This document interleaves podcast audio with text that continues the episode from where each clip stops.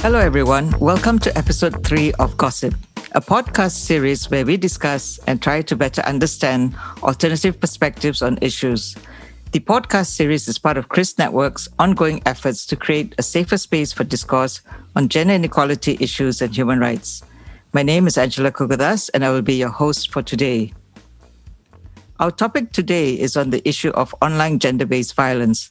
This episode is done in conjunction with our upcoming research entitled Power, Expression, and Violence, where we examine the inherent inequalities in women's access to freedom of expression and the ways in which their exercise of freedom of expression invites online gender based violence. So we're really happy to have with us today Jamalia Jamaluddin, State Assembly Person for Bandar Utama. She's also the Selangor Vice Chief for DAP Youth Socialist, and Alia Effendi, who is an activist, a feminist, and an in house legal practitioner. Thank you so much for joining us today. Thanks for having us. Thank you. So, both of you have experienced online gender based violence, and some people, including state actors, are sort of generalizing this phenomenon to cyberbullying. But what makes your experience of such violence gender based? How is this harm different? And what's the perception of the public and the authorities of the harm done against you? Uh, maybe we can start with you, Jamalia. Um, thanks, Angela. So um, I, am sure a lot of us, especially um, public figures or politicians, we will be experiencing some sort of um, gender violence, especially online gender violence at certain period of time in our journey. So even for me myself, my personal experience, it was especially during last year. I remember because it went viral for a while. So um, basically, I've received a lot of sexist and violence threats of rape and murder through Facebook. So um, actually, I, I still remember during that time, um, the one who notified me uh, was one of my team members. So she was like asking me to go and lodge a police report, but I was like so busy at that time. So I did, decided to delay it. And then she looked at me in this disbelief and then she asked like, why you haven't lodged the police report because it had been several days. And I told her that, you know, I was I was quite busy and um, I don't think that, you know, whoever commented they will really act on it. Then I realized that how much I've changed because I I started to feel immune or I don't really feel emotional because I've been threatened online. I sort of like get used to it. And then I realized that me, by me lodging the police report, it's not only about me, but it's also about how we supposed to act on it. So by me lodging the police report is actually to tell people that it is not okay for them to do so. And actually we need to stand up for ourselves. So then after that, I decided to go and lodge the police report. And a lot of people actually, even some of my colleagues, they told me that um, sometimes they feel it's kind of waste of time because then you need to engage with the inspector and you need to you know go through all this process. But at the end of the day it actually means a lot. Um, not only because that you know you are lodging the report but it also recorded down the statistic as well as um, it's also spreading awareness to other women that it's very important for us to take it seriously. If we are not taking it seriously other will not be taking it seriously as well. So it sort of hit me back as well that how our society um, act or react and our attitude when we are facing issues like this. Because you mentioned about attitude and uh, behaviors, right? Behaviors towards uh, this kind of violence. Hmm. Because mm. I just wanted to bring in also Alia's uh, experience of uh, online gender based violence. Um, Alia, would you like to share? Um, what happened to me was primarily on a video that occurred, I think, a year back, uh, for my anger, my visible anger towards the now prime minister. And I think at that point, uh, I think my partner was asking me like, "Are you sure about go- going out and speaking out? You don't have anything ready." And I was like, "I'm pretty sure I'm okay with it. I know there will be some form of backlash, but I did not anticipate that amount of backlash. I had two police investigations against me. One was in relation to the incident itself. One was an indirect relation to an incident that was has nothing to do with me. But because I was considered to be this person who had this, who, who was this loud, vocal uh, lady who's out there speaking out against the government. Anything that someone else is doing that looks like me would be deemed as me. So, for both of you, you express like your opinions, your views. Like for Alia, she expressed about you know how she felt about the new prime minister that we suddenly had after the Sheraton move. Right. But for you, Jamalia, like uh, because I have spoken to, for example, like uh, other women in politics, right? And uh, there is that particular position where they they think that oh these threats are normal just because you have a different ideology. Uh, you are not part of the status quo. You're not part of the you know the dominant political parties. So how do you feel about this? Because alia is also taking like a you know she's making a political sort of stand right as a as a citizen of uh, malaysia but how do you feel about this, Jamalia? Is is there a difference? Because you said that you actually felt like um, you didn't really need to uh, lodge a police report, right? Even though they were rape and death threats. I think because by that time last year, I was already you know few few years uh, inside the politics, so it kind of changes me without me realizing it. Although actually it is quite important for us to react on it. And then uh, just now you've mentioned that um, uh, is it based on gender or is it actually based on ideology? I think that we cannot just um, put it as black and white. It's not really just based on gender or based on ideology. I rather say that it's based on both. It depends on which, which incidents that's happening around us. So, for example, um, we might face some online cyberbullying. It does not matter if it is female or male politicians, as long as the ideology is different. Sometimes they will be attacking male politicians as well. But for female politicians, I think that um, we are more targeted in sense of sexist messages or improper messages.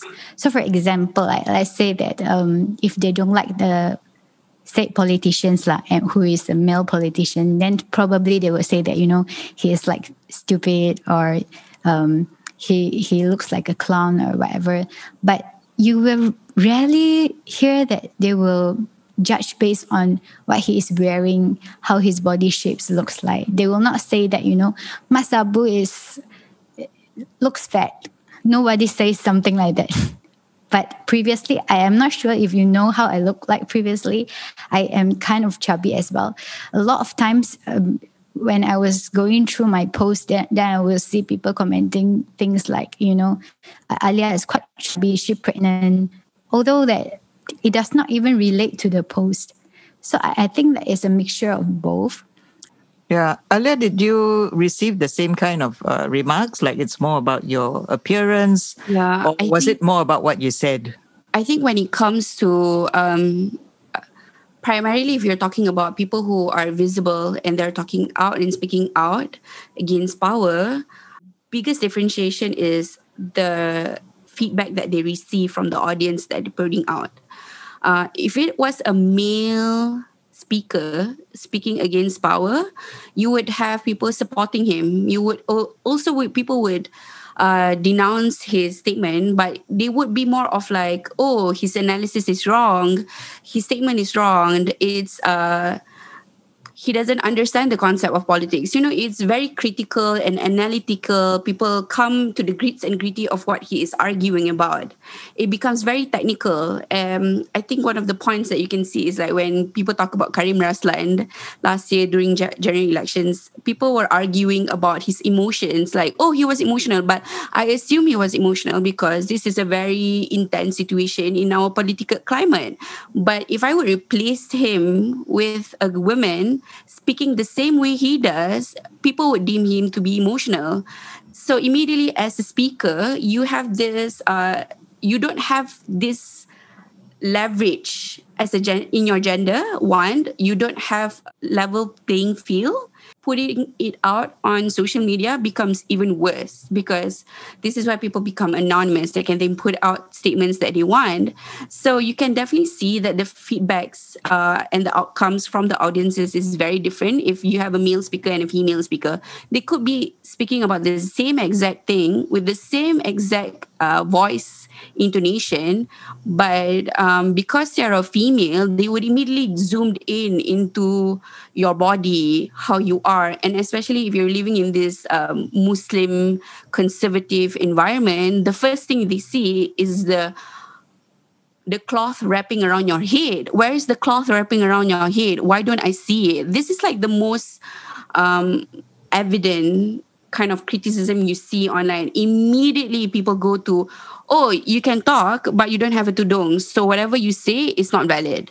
So it becomes a problematic situation. Yes, I agree there is some point of ideology that comes into play, but what big difference that we make is uh, the feedback that we receive as a woman and a man. But what is the but what is the harm?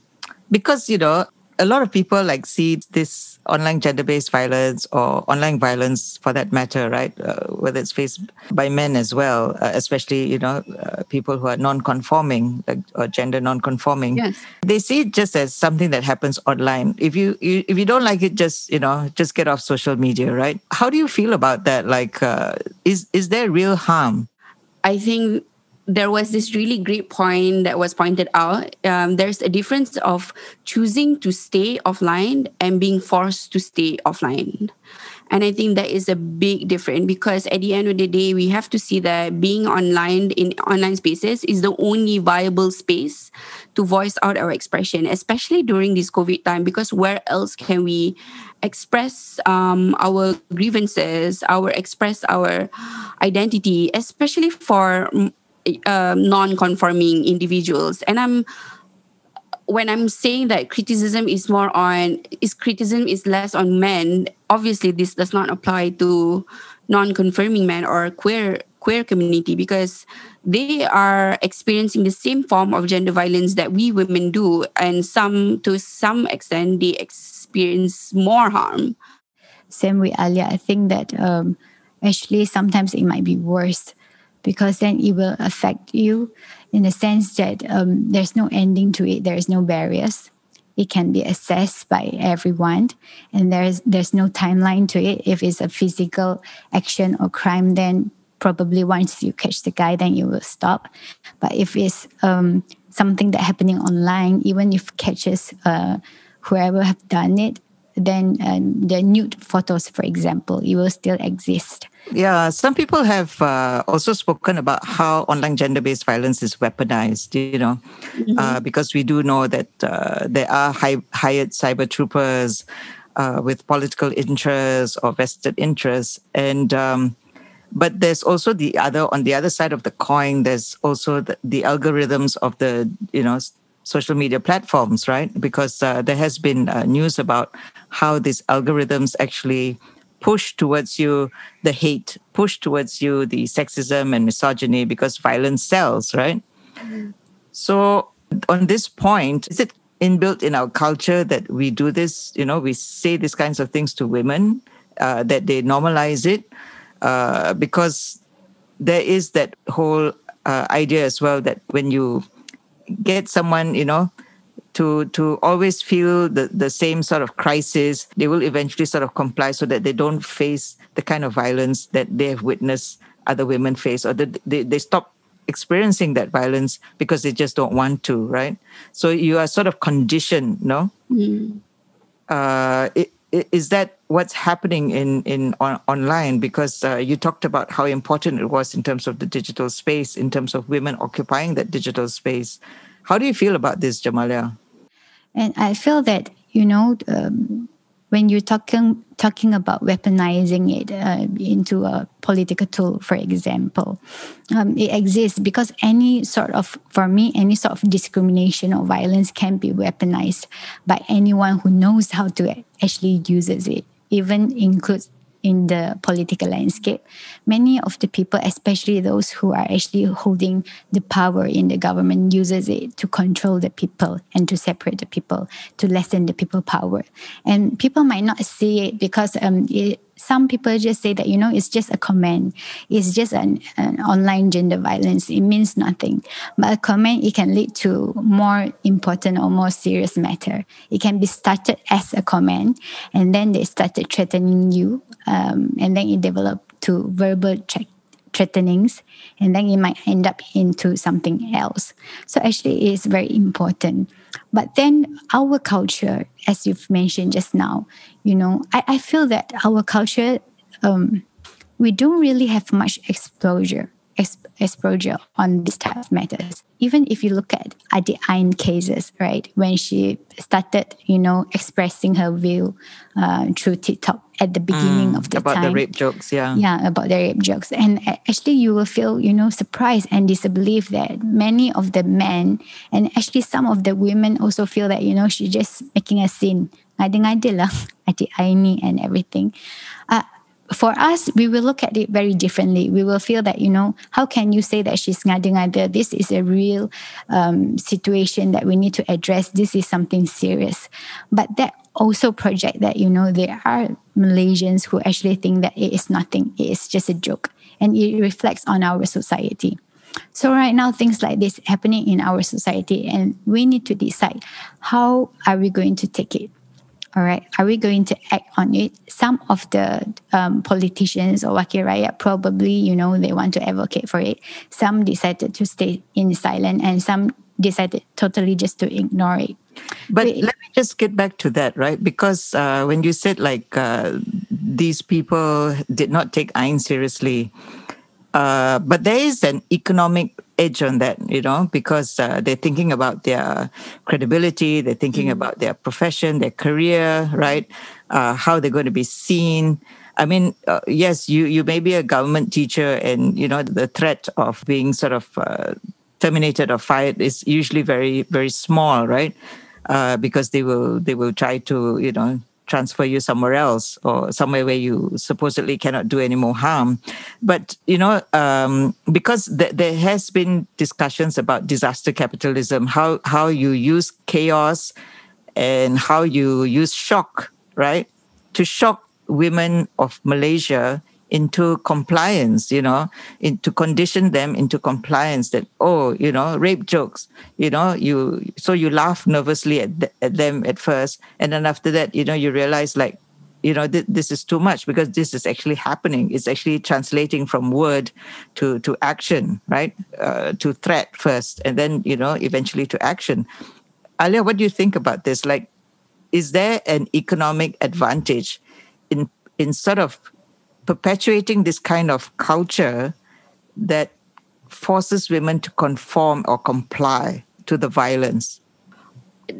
I would say definitely. And I think the shock doctrine would not only be applicable. I mean, when she uses the shock doctrine, I assumed and thought that it would be uh, a natural disaster that occurs, but it could be something that is man made or manipulative situation. Like, you know uh, so i feel like that situation not only applies to women but also men in the situation because men are men are made to police women and some women feel that they need to be policed and uh, i wouldn't say brainwashed but that feeling of um, the feeling of uh, it's easier to control, no? Because yeah, that's what Naomi control, Klein yeah. is sort of saying. It's easier to it's control after that. Yeah, it's an amended situation. Like everybody feels that it's okay to say this to a woman, especially. And I was first attacked by a page called Kamisaya Muhyiddin. And to be honest, he was a prime minister for only a freaking day. So how did he get that much vote? So I'm thinking myself like, you really have to question like how did someone at that level at that time with like a power within 48 hours have that much power online in online spaces i'm thinking like in my head it must have been obviously premeditated like mm-hmm. would know who is controlling the money. They they would know like, oh, we wouldn't how we would adjust our fundings to fit this form of attacks because they was there to retain power and that was the only focus. And I, I and I'm figuring to myself that like when you talk about shock doctrine, that's that's it. Yeah, it's uh, to create a crisis and then Yeah, to create normalize normalize the regulations, right? So that's Yeah, what we have right now under under darurat, no? when you're speaking on Ain's case, particularly, it, it's it, it's on a whole different level because we have a separate feeling of with children. Most adults in Malaysia, I feel like they don't respect the child's privacy. We don't believe that a child has a right to voice out their grievances. So all this thing is like kind of like different for children itself. So when we can handle the situation, when we're handling a situation with a woman who's an adult in a public sphere, how can we handle it with the children in a public sphere so that's the nuances that we need to kind of figure out but definitely in a sense there is an economical advantage because at the end of the day you can always push down that issue. And the same person who um who is the person will still be at advantage at the end of the day. Because even mean if the politician perpetrator? stays quiet they will st- yep. So it becomes very problematic in a sense like this is like a strategic uh, play to it like at the end of the day these people are still in control because you want to re- you want to make that status quo remain the same so because if you shake it up then it becomes a problem for the rest of the 1% right or the rest of the 10% whoever Yeah. is in control But how do you actually tackle this issue? Because there's so many different sort of uh, aspects to it, right? You have the digital platforms that are adopting a business model that uh, thrives on hate, right? Thrives on the violence, thrives on the sexism and misogyny. And then you have people who face this violence, like the two of you, who may not know who the perpetrators are, may have multiple perpetrators. And, you know, it could be incidences of repeat violence, repeated violence, uh, three or four years, or even maybe even eight years down the line, you know? Like you said, it's, it's already out there and it, it could just come back to you again, right? People could just use it again. Uh, but you know it it, it has a economic uh, or financial value to to these perpetrators because some of them are wannabe influencers they you know they they're they're trying to ride on that right uh, and uh, others are also using that to to you know to to promote their their own political sort of um, advantage so how how then do i mean how do you see the challenges in addressing these uh, sort of issues? For me, the reason why I the reason why I joined politics in the first place is because that I truly believe, even up until now, that the power to make changes will be lying under the government, especially federal government and whoever we put them inside, meaning to say which politician that we elected or which political party that we elected in. Of course, um, there are many NGO that is advocating for it. There are many associations, or but at the end of the day, for me, the real challenges will be firstly, um, we don't have enough awareness. Malaysians are actually quite ignorant about uh, online gender violence or any sort of sexual harassment or cyberbullying or whatsoever. So this is the first challenge and issue we need to face and it's actually quite crucial because if we did not address this if people are still or malaysians still being ignorant towards cyberbullying or online gender violence uh, um, and etc then there will not be a drive to fix this situation so meaning to say that sometimes government policy react based on how we reacted how the people reacted But Yes. isn't misogyny and sexism something that people out of their own consciousness can actually address? You know, earlier, like, um, uh, you know, because they've seen it happening to their maybe their sister or their female cousin. You know, sh- surely that's some consciousness, right? in in in the human being, you know, to to want to bring about some change. No, Alia, what do you think about this? I think logically speaking, it should be but we don't live in a logical world, if that's an answer. Because to be honest, when you're looking at it um, on Facebook, you see comments that come from older generations that are questionable, especially when you're talking about women being visible. And you're thinking about, shouldn't they not say these things? Because at the end of the day, your picture and your name appears on this comment status, and people can just click and see your profile pictures and your family photos and link to your comment that you made and make expose you but apparently it's not because i i assume that it's easier it's easier to be misogynistic because you're living in a asian culture that perpetuates i mean perpetuates patriarchal values mm. men above every everybody else you know I mean, and that's reinforced through a lot of yeah. uh, different channels, right? Yeah, I mean, that's reinforced through a lot of authorities, channels. leaders, right. political right. leaders. Correct. Because at the end of the day, we tell our men in our life that whatever you do, you wouldn't get reprimands. So, of course, in a digit, digital sphere, who else is going to reprimand you? Because I mean, it's just that if you already done harm in a bigger, larger scale, uh, like calling, cat calling people strangers on the road, and you wouldn't get reprimand, well, why don't you just do it on social media? You're definitely not going to get anything.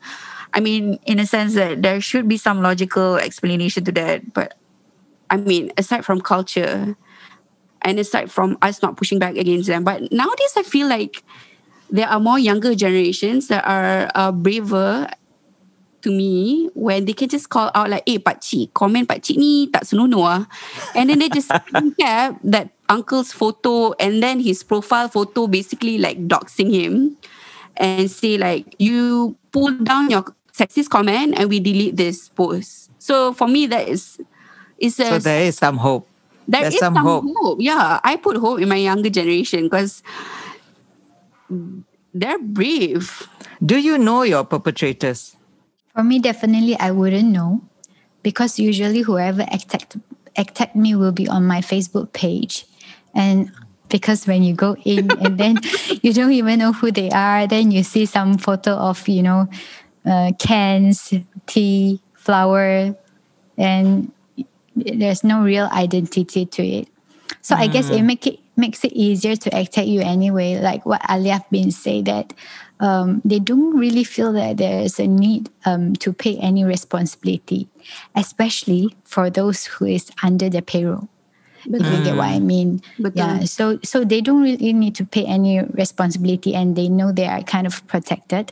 And then you've got normal netizens that probably they are not paid, but because of um, the influence by all these so-called fake accounts, then not all of them because i am a politician. So or so sometimes i will go and stalk you know the people account whoever attacked me and see who they are. So a lot of them actually is not a real account anyway. But i don't think all the netizens will do the same thing. So probably some of them will think that it is from a real account. Mm. so you sort of like normalize it. When when it became normal or when you normalize it. So people will feel that it is okay to use certain improper words to describe female or male. And we we need to speak out and you know to inform others that it is not acceptable. I just want to add a little bit when i'm hearing the conversation you know between angela and um, alia. I'm like thinking that does young people really have awareness? I think they do. But the issue will be that does it affect them that much that they want to speak out? Mm. Yeah. A lot of people actually they know that it is wrong, but they choose not to bother because they think that it's non-related with them. So even if they read the comment or section and they find it is being sexist, some actually a lot of them or they will just leave it as it is because it's just not related with them. Mm. Um, I do believe that there are a lot of young people, like what Alia said, they have been fighting back, which is a very good um, phenomena. But I wish that we've got more because actually uh, we also seen a lot of people that don't care. And then also uh, there are some that probably don't really have access to the internet or they are not um, with the same background as us. Then But it takes yeah, it takes a lot of time, right, to do Mm-hmm. this kind of this I mean, even to do these kinds of attacks takes a lot of time and energy. I don't know how. So somebody has to be paid, unless you're right? paid. So, so do you think that the attacks against you, Alia, you know, in terms of speaking out in anger at, you know, how your vote, you were cheated out of your vote because it's not just your vote; it was thousands of others, other Malaysians who also voted, right? That vote just got ignored. So, do you think those uh, attacks were organized in any way? let's just put it out there that the whole video was around like a few minutes. It was longer than it was supposed to be. It was definitely organized because the speech was cut short.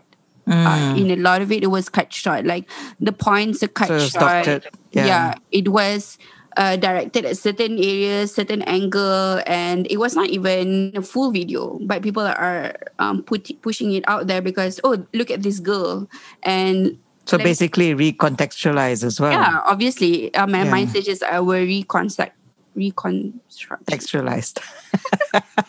I had a, a word vomit in my head, and I couldn't just. So apart from that, then there is this uh this like they use my words against me when they say like this this girl is, is against the government. This girl was against what YDPA has stated. Like mm, YDPA mm, mm. has allowed for him to be a prime minister. She has go, gone against the word of the our royalty. So macam there was insinuation that I was a traitor lah, or I've committed somewhat of a treason because I've gone against the word of the YDPA, and none of my texts had ever said that. It was more focused on like we voted and then suddenly it didn't matter anymore whether you voted or not. It didn't matter at the end of the day. So um a lot of people i mean a lot of people came out to me and said like you were too angry. You shouldn't be so emotional. And i'm like how are you not people not angry and emotional? You waited four years to vote and suddenly what you wanted was never there and becomes uh, dismissive Uh, it, it becomes The- irrelevant anymore. But this also points to, you know, the cost of uh, online gender based violence, right? It means that women cannot right uh, yeah participate in the discourse around, you know, the political leadership in the country. They cannot talk about the economy. How's the economy Right. doing? They cannot talk about the, you know, what are the the measures about, uh, you know, in terms of uh, addressing COVID nineteen pandemic. right correct So, because uh, if we remember, like even Sheila Majid, right? I mean, this was before the uh, Pakatan Harapan government. You know, when she just made a comment about the how the economy was suffering. Right. You know, and everybody's just sort of uh, lambasted her as if like she had to be like an economic Correct. spec- specialist. You know. so so so women's views like um, we're being conditioned to sort of see women's views and opinions as you know Right. it's it's like uh, for a woman, you Unimportant. need to have real credential for you to be able to speak about topics. If you want to talk about politics, make sure you have a master and a PhD in politics. Make sure you were in governance for like eight years, probably. If you want to talk about law, make sure that you have eight years of experience. Um, Lincoln's Bar and so on. So the the equation of wo- wo- women needing to speak and participate in public sphere is when they only have real credential is very problematic every time a woman speak about their experiences being a woman immediately people shut you down. And that is what's happening with our real culture. Like oh this is not happening. We have mm. our ministry of higher education saying in front of her face like this is not happening. Whatever she is saying is not true. And this is mm. exactly the same experience with the girl who was in Sarawak who couldn't access internet. Immediately when she spoke out about it, people were like, "Oh, this is not happening." She didn't have a test. So for a woman to be able to speak, they need to have real credentials. They need to have real experiences. Like they need to put it out on video form to show the world that they are experiencing this harm for the world to ah maybe she is experiencing it. Yeah, maybe she was. But, sometimes that is not even enough. Correct. If you are slightly Correct. emotional, just a little bit emotional, then Correct. will judge you in Exactly. different light.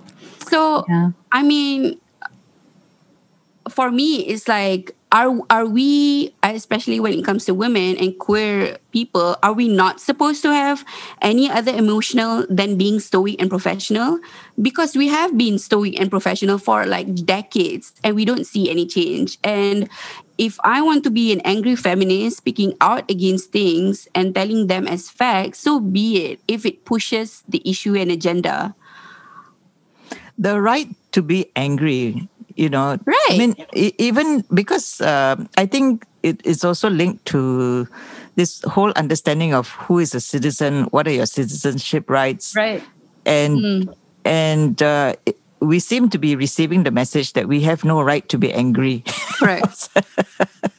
Jamalia, what do you think about this? I mean, having been in politics for you know for a few years, Yeah, I I totally feel the same. I think I've changed a lot. Not something that I am really happy or unhappy about. It's just that you know when you've became um, politician or you know young representatives, especially, then people started to judge you based on things that they actually shouldn't be judging you based on that. lah. So, for example, I try not to be emotional, although sometimes I feel that if it's a male representative, it is okay to be Right. like that. I always go out and, you know, tell my, you know, residents, you know, whenever I was chit chatting with them, I say that you see, if this kind of issue happened to a male politician, like let's say, for example, you go and visit um, poor family, and then uh, let's say the Wakil Rakyat had a tear on the eyes or something, then they will feel that wow, um, Wakil Rakyat lelaki ni memang sympathetic. yeah. Then if it happens to me, then people will say that, you see, that is the problem with women politician. they cry too easily. We don't feel that they they will have the leadership because they're too soft. Especially me, you know, I I'm actually quite soft spoken.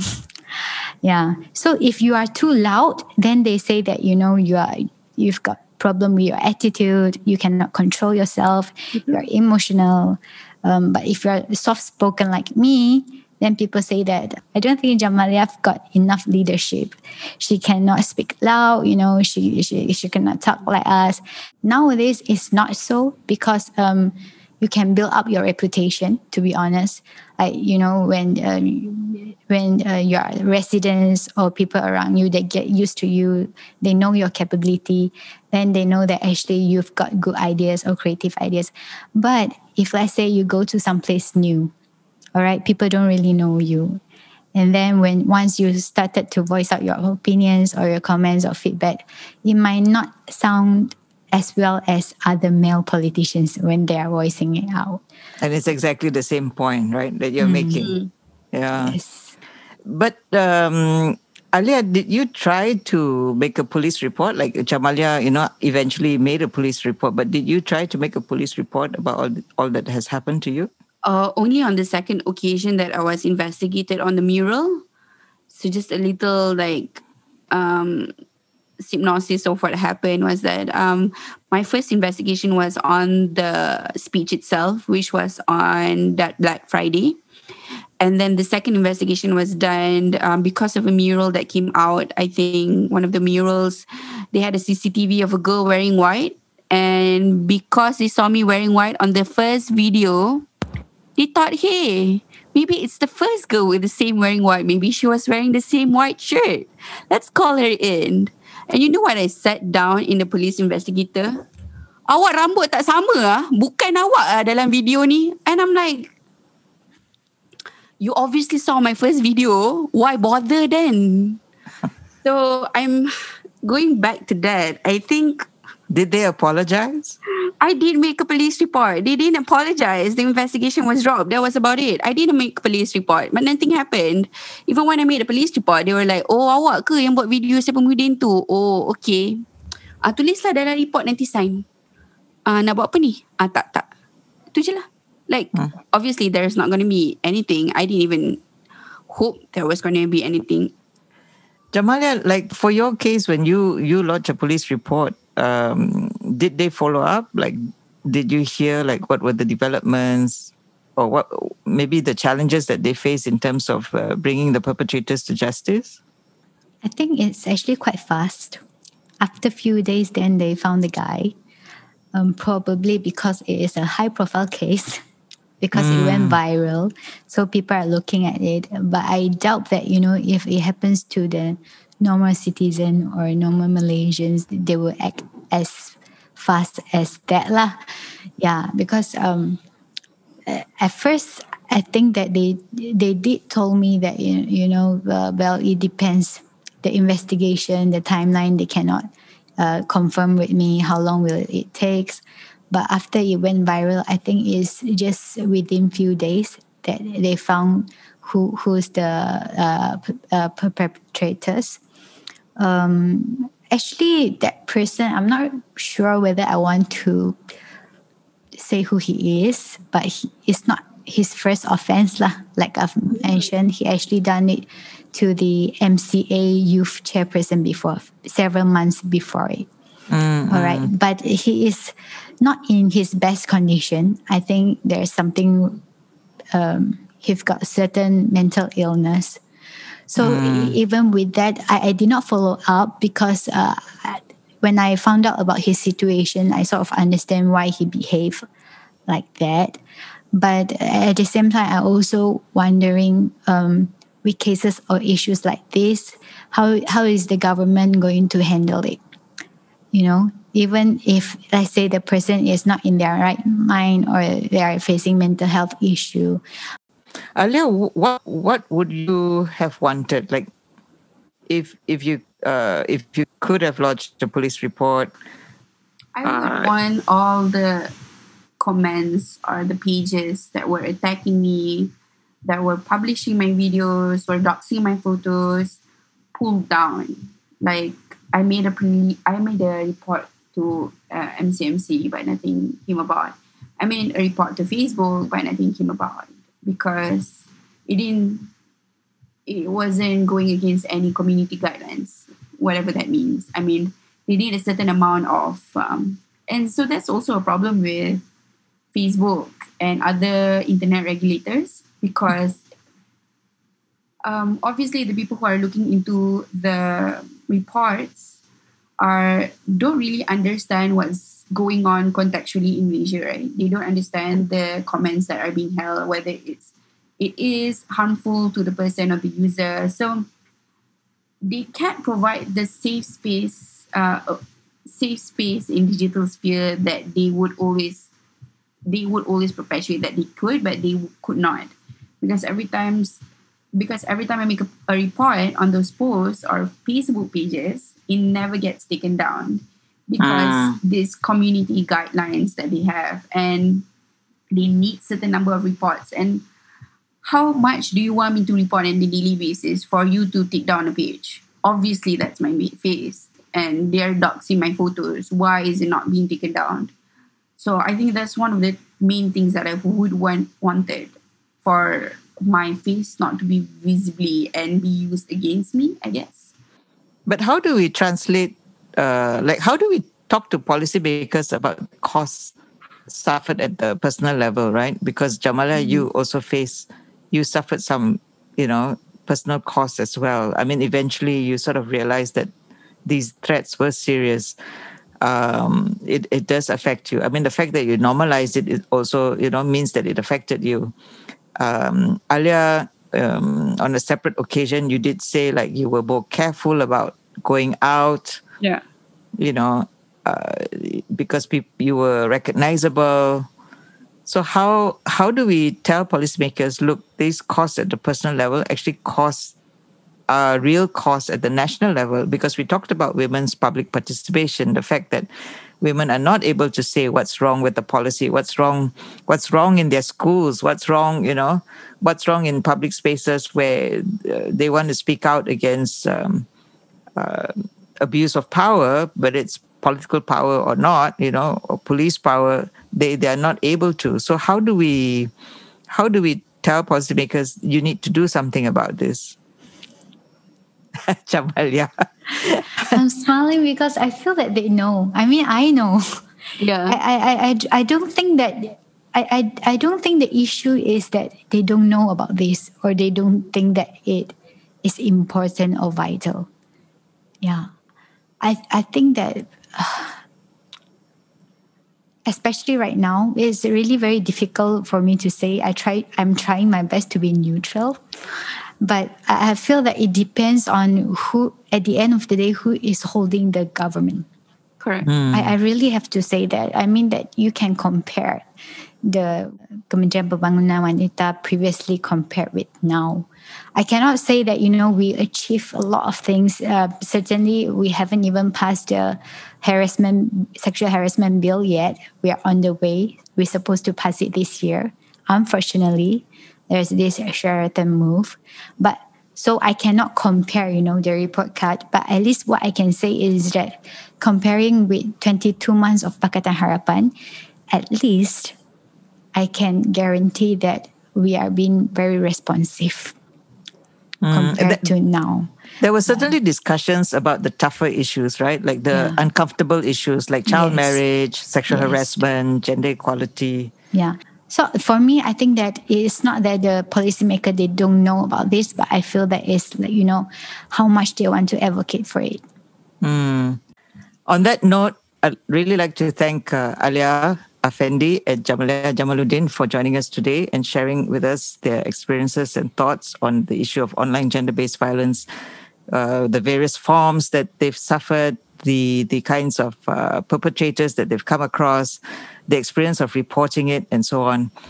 I think uh, some of the key issues that they have talked about, especially on um, how uh, we have an economy that is thriving on this uh, particular form of violence, uh, paid cyber troopers, political agendas. I think these are some critical issues that they've raised.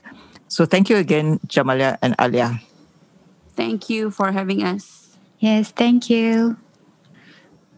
So we just heard from Jamalia Jamaluddin, State Assembly Person for Bandar Utama, and also the Selangor Vice Chief for DAP Youth Socialists, and Alia Afendi, who is an activist and a feminist and an in-house legal practitioner. If you enjoyed listening to gossip, do follow us and stay tuned for our next episode. We'll be talking about bodily autonomy. Why is this such a contentious topic? And why is it important for women and girls to have full decision making over their own bodies? You can find KRYSS Network on Instagram, Twitter, and Facebook. Remember, gossip is where alternative perspectives make sense.